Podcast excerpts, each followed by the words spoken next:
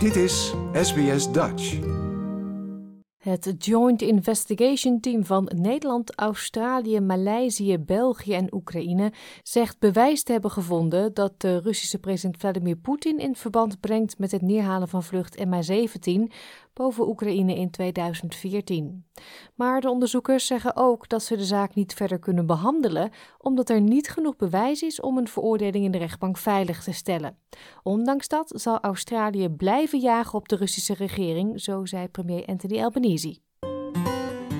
SBS Dutch, woensdag en zaterdag om 11 uur ochtends of online op elk gewenst tijdstip.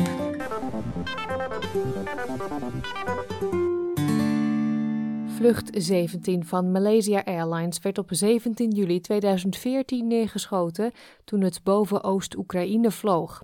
Alle 298 passagiers en bemanningsleden kwamen om het leven, waaronder 38 Australiërs en 196 Nederlanders.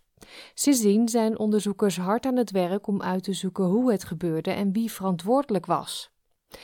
In november vorig jaar werden twee Russische mannen en een Oekraïense separatist bij verstek veroordeeld door de rechtbank in Den Haag voor hun rol bij het afvuren van de raket die het vliegtuig neerhaalde.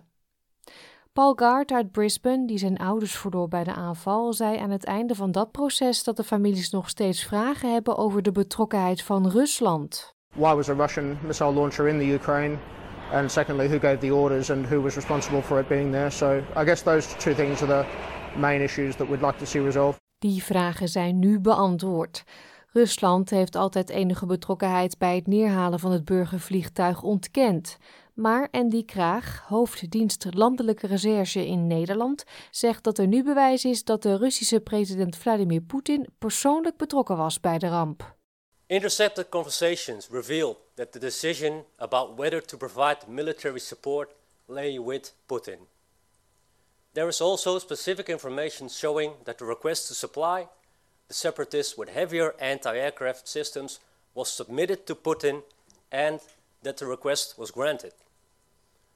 Other sources as well point out to the, pers- the president's personal involvement in the conflict in eastern Ukraine, mainly behind the scenes.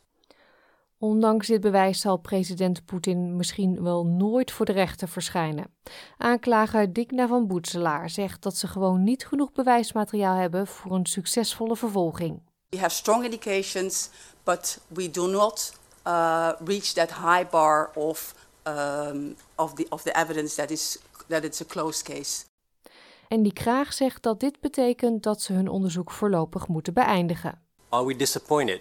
Uh, no, because we think we came further than we have ever thought in 2014. Would we have liked to come further? Of course, yes. That is, every detective would have liked to come further. But at this point, we've reached our limits. We've done everything that we can within our limits, and the next answers, they lay in Russia. De Australische regering heeft de opschorting van het MH17-onderzoek erkend. Minister van Defensie Richard Marles zegt dat dit lastig nieuws is voor de dierbaren van de MH17-slachtoffers. was um, an appalling act uh, against that aircraft, which affected many nations and particularly families in Australia who lost loved ones uh, in the most appalling circumstances. For those loved ones, the, the news coming from the Netherlands today is going to be really difficult. Procureur-generaal Mark Dreyfus en minister van Buitenlandse Zaken senator Penny Wong hebben in een gezamenlijke verklaring hun teleurstelling uitgesproken. Ze zeggen dat de Russische invasie van Oekraïne en de weigering om mee te werken aan het onderzoek het verzamelen van bewijs bijna onmogelijk heeft gemaakt.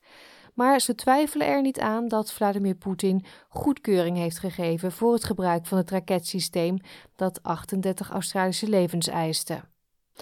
Australië heeft de Russische regering aangeklaagd binnen de internationale burgerluchtvaartorganisatie vanwege haar rol bij het neerhalen van het passagiersvliegtuig.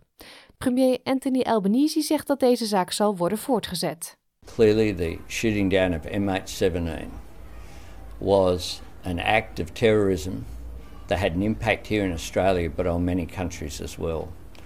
And we will continue to pursue these issues with every avenue at our disposal.